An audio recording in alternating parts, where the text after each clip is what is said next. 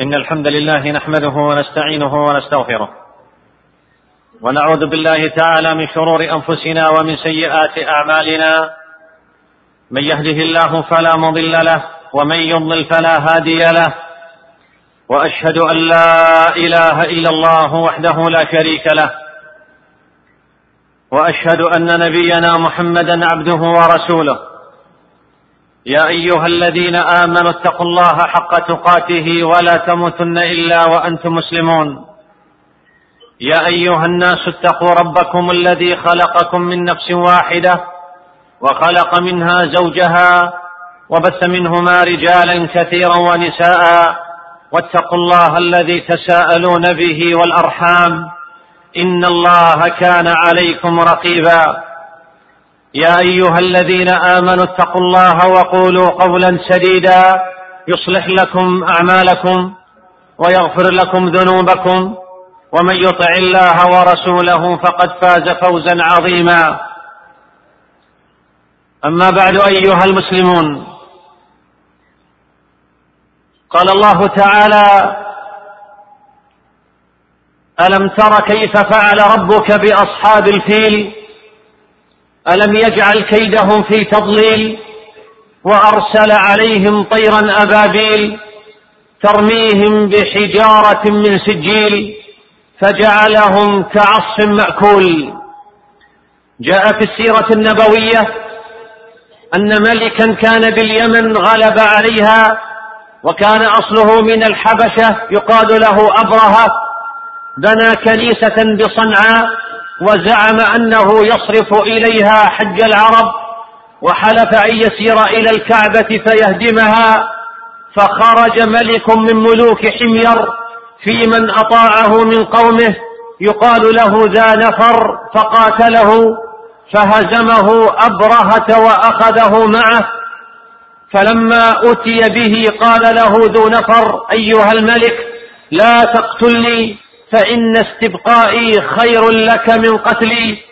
فاستبقاه وأوثقه ثم خرج سائرا يريد الكعبة حتى إذا دنا من بلاد خثعم خرج إليه النفي ابن حبيب الخثعمي ومن اجتمع إليه من قبائل اليمن فقاتلوه فهزمهم وأخذ النفيل فقال له النفيل أيها الملك إني عالم بأرض العرب فلا تقتلني. فاستبقاه وخرج معه يدله حتى إذا بلغ الطائف خرج إليه مسعود ابن معتب في رجال ثقيف فقال أيها الملك نحن عبيد لك ليس لك عندنا خلاف وليس بيننا وبينك الذي تريد.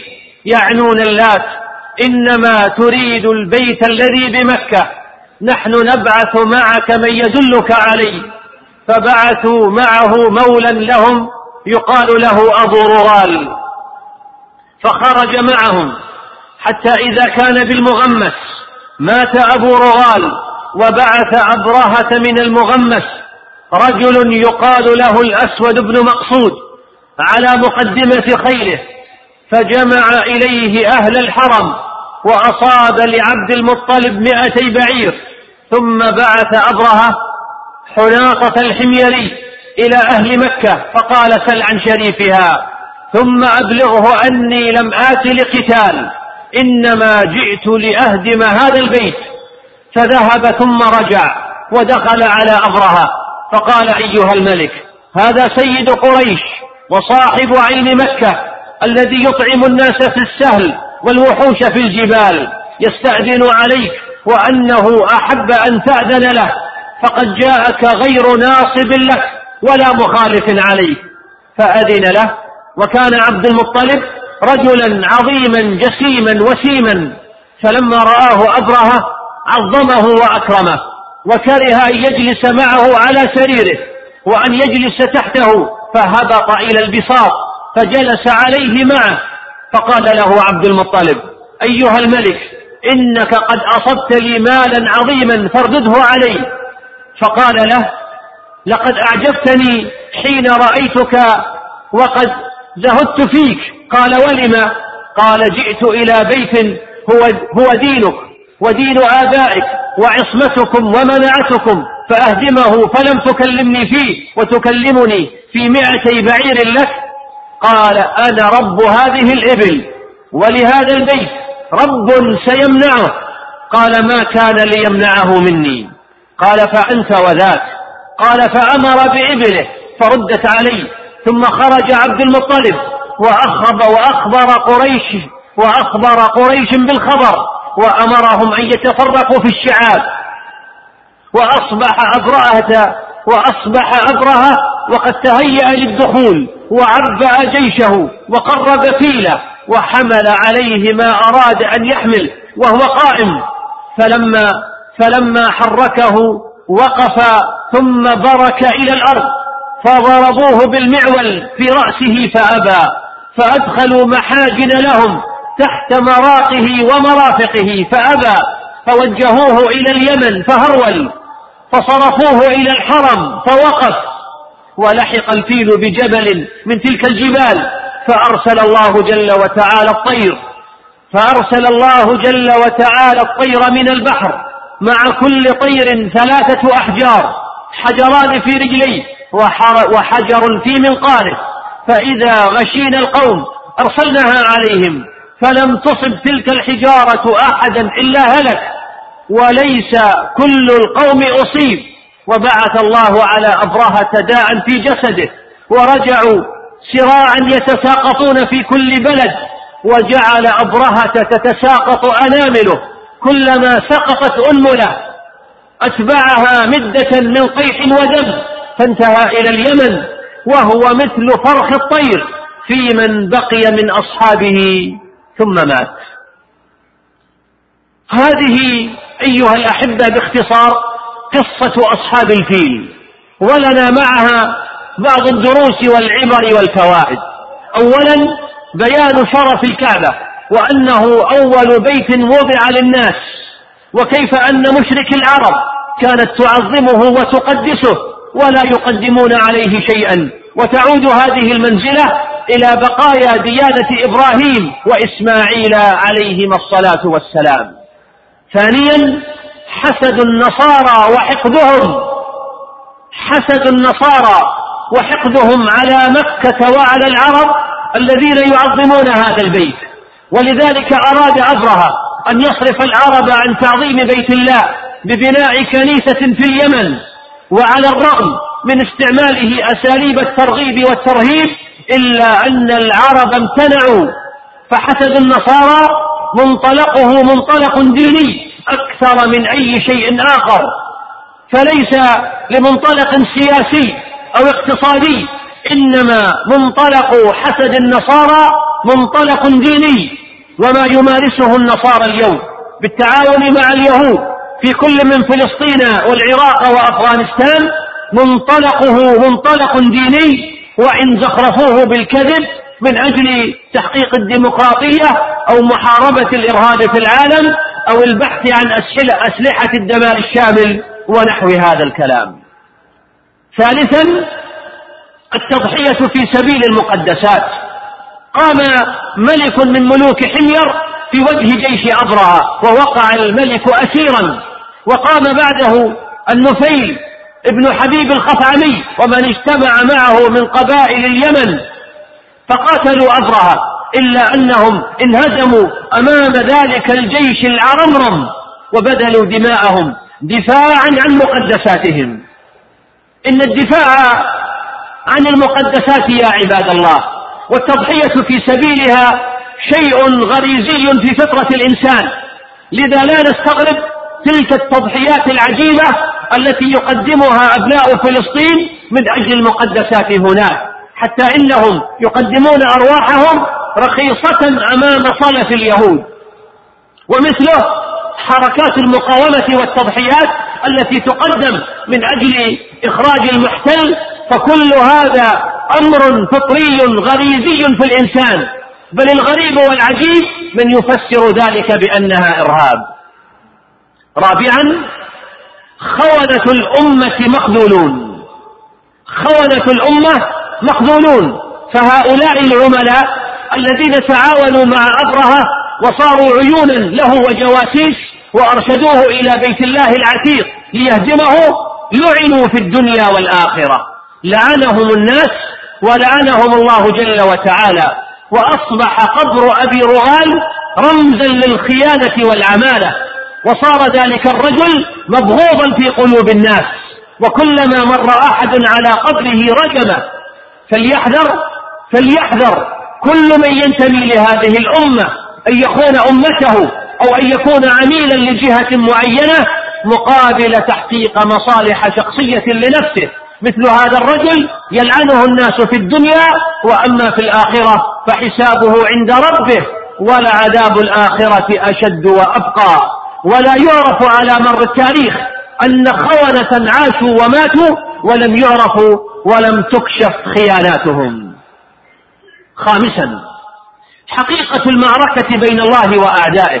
في قول عبد المطلب زعيم مكة سنخلي بينه وبين البيت فإن خلى الله بينه وبين بيته فوالله ما لنا به من قوة. وهذا وهذا تقرير دقيق لحقيقة المعركة بين الله وأعدائه. فمهما كانت قوة العدو وحشوده فإنها لا تستطيع الوقوف لحظة واحدة أمام قدرة الله جل وتعالى وبطشه ونقمته فهو سبحانه واهب الحياة وسالبها في أي وقت شاء لذا يجب على المسلمين اليوم أن يتوجهوا وأن يعتمدوا على الله جل وتعالى في مواجهة أعدائهم من اليهود والنصارى وغيرهم مع الأخذ بالأسباب المادية.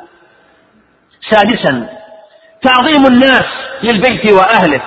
ازداد تعظيم العرب لبيت الله الحرام. الذي تكفل بحفظه وحمايته من عبث المفسدين وكيد الكائدين. وأعظمت العرب قريشا وقالوا هم أهل الله. قاتل الله عنهم وكفاهم العدو. وكان ذلك آية من الله جل وتعالى ومقدمة لبعثة نبي يبعث من مكة ويطهر الكعبة من الأوثان ويعيد لها ما كان لها من رفعة وشأن. سابعا قصة الفيل من دلائل النبوة. قال شيخ الإسلام ابن تيمية رحمه الله وكان ذلك عام مولد النبي صلى الله عليه وسلم وكان جيران البيت مشركين يعبدون الأوثان ودين النصارى خير منهم.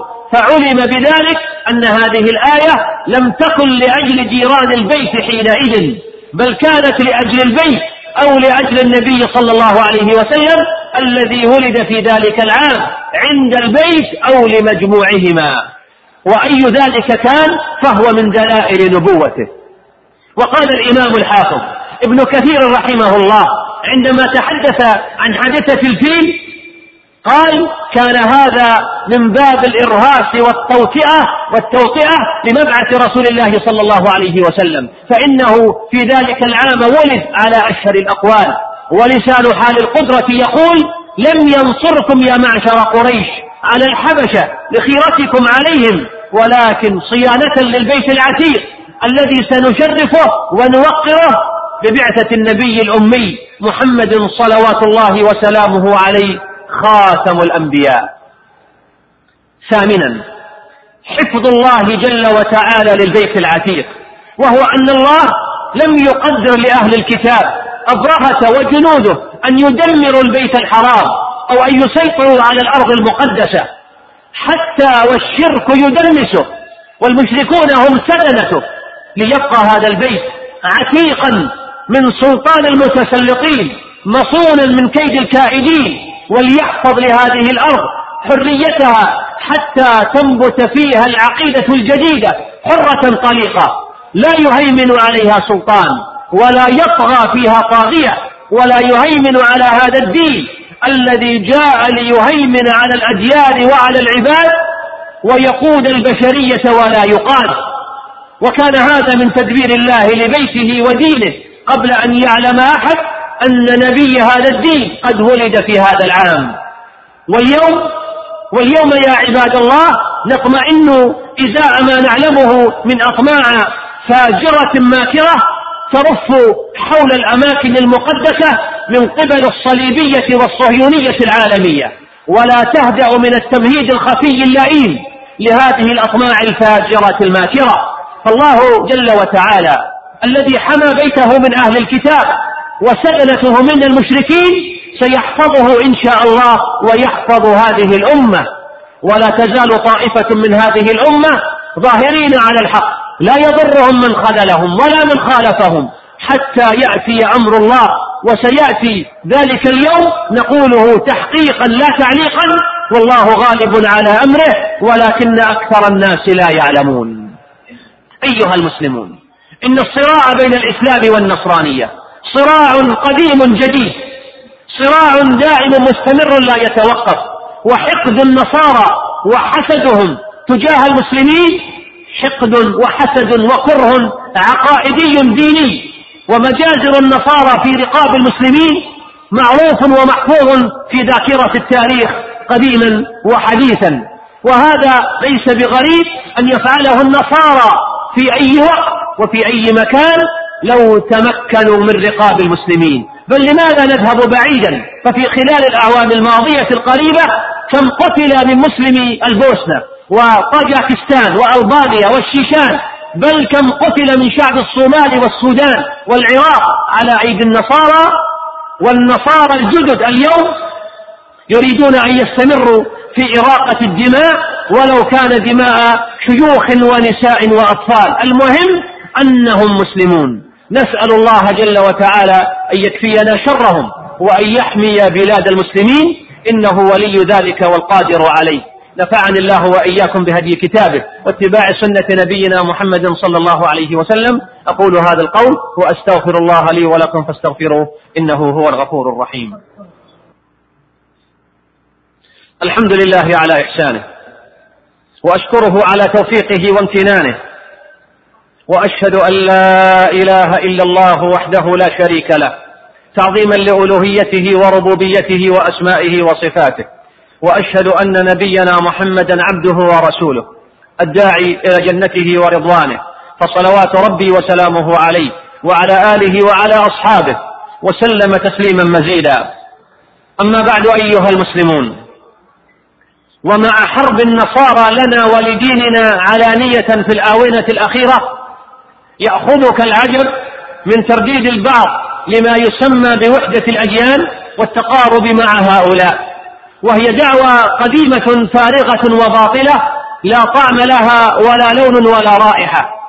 ولا يمكن أن يتحقق جزء منها على أرض الواقع ومع ذلك لا يخجل أرباب الإعلام من نشر سمومهم في وقت ينحر فيها النصارى المسلمون في وضح النهار في عدد من البلاد.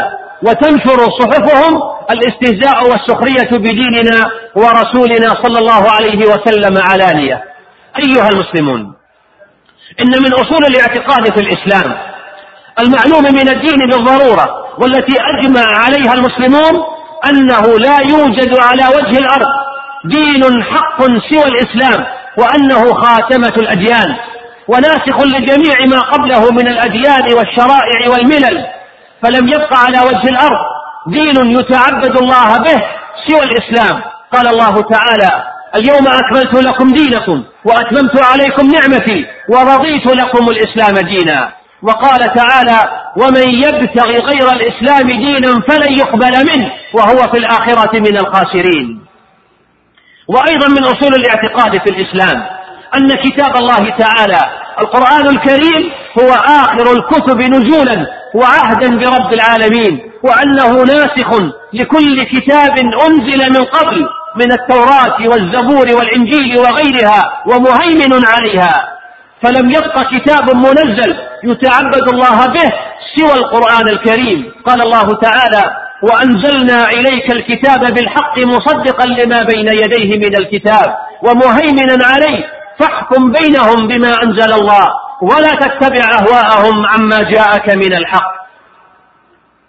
كما يجب الإيمان بأن التوراة والإنجيل قد نسخ بالقرآن الكريم وأنه قد لحقهما التحريف والتبديل بالنقصان والزيادة. قال الله تعالى فبما نقضهم ميثاقهم لعناهم وجعلنا قلوبهم قاسية يحرفون الكلم عن مواضعه. ونسوا حظا مما ذكروا به ولا تزال تطلع على خائنة منهم إلا قليلا منهم.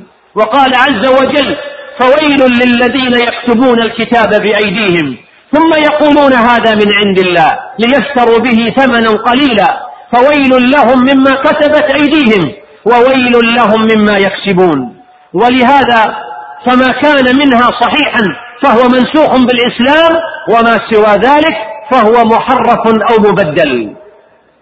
وأيضا من أصول الاعتقاد في الإسلام أن نبينا ورسولنا محمدا صلى الله عليه وسلم هو خاتم الأنبياء والمرسلين. كما قال تعالى ما كان محمدا أبا أحد من رجالكم ولكن رسول الله وخاتم النبيين. فلم يبق رسول يجب اتباعه سوى محمد صلى الله عليه وسلم. ولو كان أحد من الأنبياء حيا لما وسعه إلا اتباعه عليه الصلاة والسلام. وإنه لا يسع أتباعهم إلا ذلك. كما قال تعالى وإذ أخذ الله ميثاق النبيين لما آتيتكم من كتاب وحكمة ثم جاءكم رسول مصدق لما معكم. لتؤمنن به ولتنصرنه. قال أأقررتم وأخذتم على ذلكم عصري؟ قالوا أقررنا. قال فاشهدوا وأنا معكم من الشاهدين. ونبي الله عيسى عليه السلام إذا نزل في آخر الزمان يكون تابعا لمحمد صلى الله عليه وسلم وحاكما بشريعته. وأيضا من أصول الإسلام أنه يجب اعتقاد كفر كل من كل من لم يدخل في الإسلام من اليهود والنصارى وغيرهم وتسميته كافرا ممن قامت عليه الحجة وأنه عدو الله ورسوله والمؤمنين وأنه من أهل النار. كما قال تعالى لم يكن الذين كفروا من أهل الكتاب والمشركين منفكين حتى تأتيهم البينة وقال جل وعلا إن الذين كفروا من أهل الكتاب والمشركين في نار جهنم خالدين فيها أولئك هم شر البرية. وثبت في صحيح مسلم أن النبي صلى الله عليه وسلم قال والذي نفسي بيده لا يسمع بي أحد من هذه الأمة يهودي ولا نصراني ثم يموت ولم يؤمن بالذي أرسلت به إلا كان من أهل النار. ولهذا فمن لم يكفر اليهود والنصارى فهو كافر. وأمام هذه الأصول الاعتقادية والحقائق الشرعية فإن الدعوة إلى وحدة الأديان والتقارب بينها وصرفها في قالب في قالب واحد دعوة خبيثة ماكرة والغرض منها خلط الحق بالباطل وهدم الإسلام وتقويض دعائمه وجر أهله إلى ردة شاملة ومصداق ذلك في قول الله تعالى ولا يزالون يقاتلونكم حتى يردوكم عن دينكم إن استطاعوا. وقوله جل وعلا ودوا لو تكفرون كما كفروا فتكونون سواء. وإن من آثار هذه الدعوة الآثمة إلغاء الفوارق بين الإسلام والكفر والحق والباطل والمعروف والمنكر وكسر حاجز النفرة بين المسلمين والكافرين. فلا ولاء ولا براء. ولا جهاد ولا قتال لإعلاء كلمة الله في أرض الله. والله جل وتقدس يقول قاتلوا الذين لا يؤمنون بالله ولا باليوم الآخر ولا يحرمون ما حرم الله ورسوله ولا يدينون دين الحق من الذين أوتوا الكتاب حتى يعطوا الجزية عن يد وهم صاغرون. ويقول جل وعلا وقاتلوا المشركين كافة كما يقاتلونكم كافة. واعلموا أن الله مع المتقين. ولهذا فإن الدعوة إلى وحدة الأديان إن صدرت من مسلم فهي تعتبر ردة صريحة عن دين الإسلام لأنها تصطدم مع أصول الاعتقاد فترضى بالكفر بالله عز وجل وتبطل صدق القرآن ونسخه لجميع ما قبله من الشرائع والأديان. وبناء على ذلك فهي فكرة مرفوضة شرعا محرمة قطعا بجميع أدلة التشريع. في الإسلام من قرآن وسنة وإجماع وبناء على ما تقدم. فإنه لا يجوز لمسلم يؤمن بالله ربا وبالإسلام دينا وبمحمد صلى الله عليه وسلم نبيا ورسولا. الدعوة إلى هذه الفكرة الآثمة والتشجيع عليها وتسليكها بين المسلمين فضلا عن الاستجابة لها والدخول في مؤتمراتها وندواتها والانتماء إلى محافلها. ولا يجوز لمسلم طباعة التوراة والإنجيل منفردين فكيف مع القرآن في غلاف واحد؟ فمن فعله أو دعا إليه فهو في ضلال بعيد لما في ذلك من الجمع بين الحق والمحرف أو الحق والمنسوخ. كما لا يجوز لمسلم الاستجابة لدعوة بناء مسجد وكنيسة ومعبد في مجمع واحد لأن في ذلك من الاعتراف بدين يعبد الله به غير دين الإسلام وإنكار ظهوره على الدين كله ودعوة مادية إلى أن الأديان ثلاثة لأهل الأرض التدين بأي منها وأنها على قدم التساوي وأن الإسلام غير ناسخ لما قبله من الأديان. ولا شك أن إقرار ذلك واعتقاده أو الرضا به كفر وضلال لأنه مخالفة صريحة للقرآن الكريم والسنة المطهرة وإجماع المسلمين. واعتراف بأن تحريفات اليهود والنصارى من عند الله تعالى الله عن ذلك. كما أنه لا يجوز تسمية الكنائس بيوت الله وأن أهلها يعبدون الله فيها عبادة صحيحة مقبولة عند الله لأنها عبادة على غير دين الإسلام. والله تعالى يقول ومن يبتغي غير الإسلام دينا فلن يقبل منه وهو في الآخرة من الخاسرين. بل هي بيوت يكفر فيها بالله نعوذ بالله من الكفر وأهله. ومما يجب أن يعلم أيضا أن دعوة الكفار بعامة وأهل الكتاب بخاصة إلى الإسلام واجبة على المسلمين بالنصوص الصريحة من الكتاب والسنة ولكن لا يكون إلا بطريق البيان. والمجادلة بالتي هي أحسن وعدم التنازل عن شيء من شرائع الإسلام وذلك للوصول إلى قناعتهم إلى قناعاتهم بالإسلام ودخولهم فيه أو إقامة الحجة عليهم ليهلك من هلك عن بينة ويحيى من حي عن بينة. قال الله تعالى قل يا أهل الكتاب تعالوا إلى كلمة سواء بيننا وبينكم ألا نعبد إلا الله ولا نشرك به شيئا ولا يتخذ بعضنا بعضا أربابا من دون الله. فإن تولوا فقولوا اشهدوا بأننا مسلمون. أما مجادلتهم واللقاء معهم ومحاورتهم لأجل النزول عند رغباتهم وتحقيق أهدافهم ونقض عرى الإسلام ومعاقد الإيمان فهذا باطل يأباه الله ورسوله والمؤمنون. والله المستعان. والله المستعان على ما يصفون. قال الله تعالى واحذرهم أن يفتنوك عن بعض ما أنزل الله إليك. اللهم رحمة اهد بها قلوبنا ونسألك اللهم أن تجمع بها شملنا وأن تلم بها شعتنا وأن ترد بها الفتن عنا. اللهم رحمة اهد بها قلوبنا ونسألك اللهم أن تجمع بها شملنا وأن تلم بها شعتنا وأن ترد بها الفتن عنا.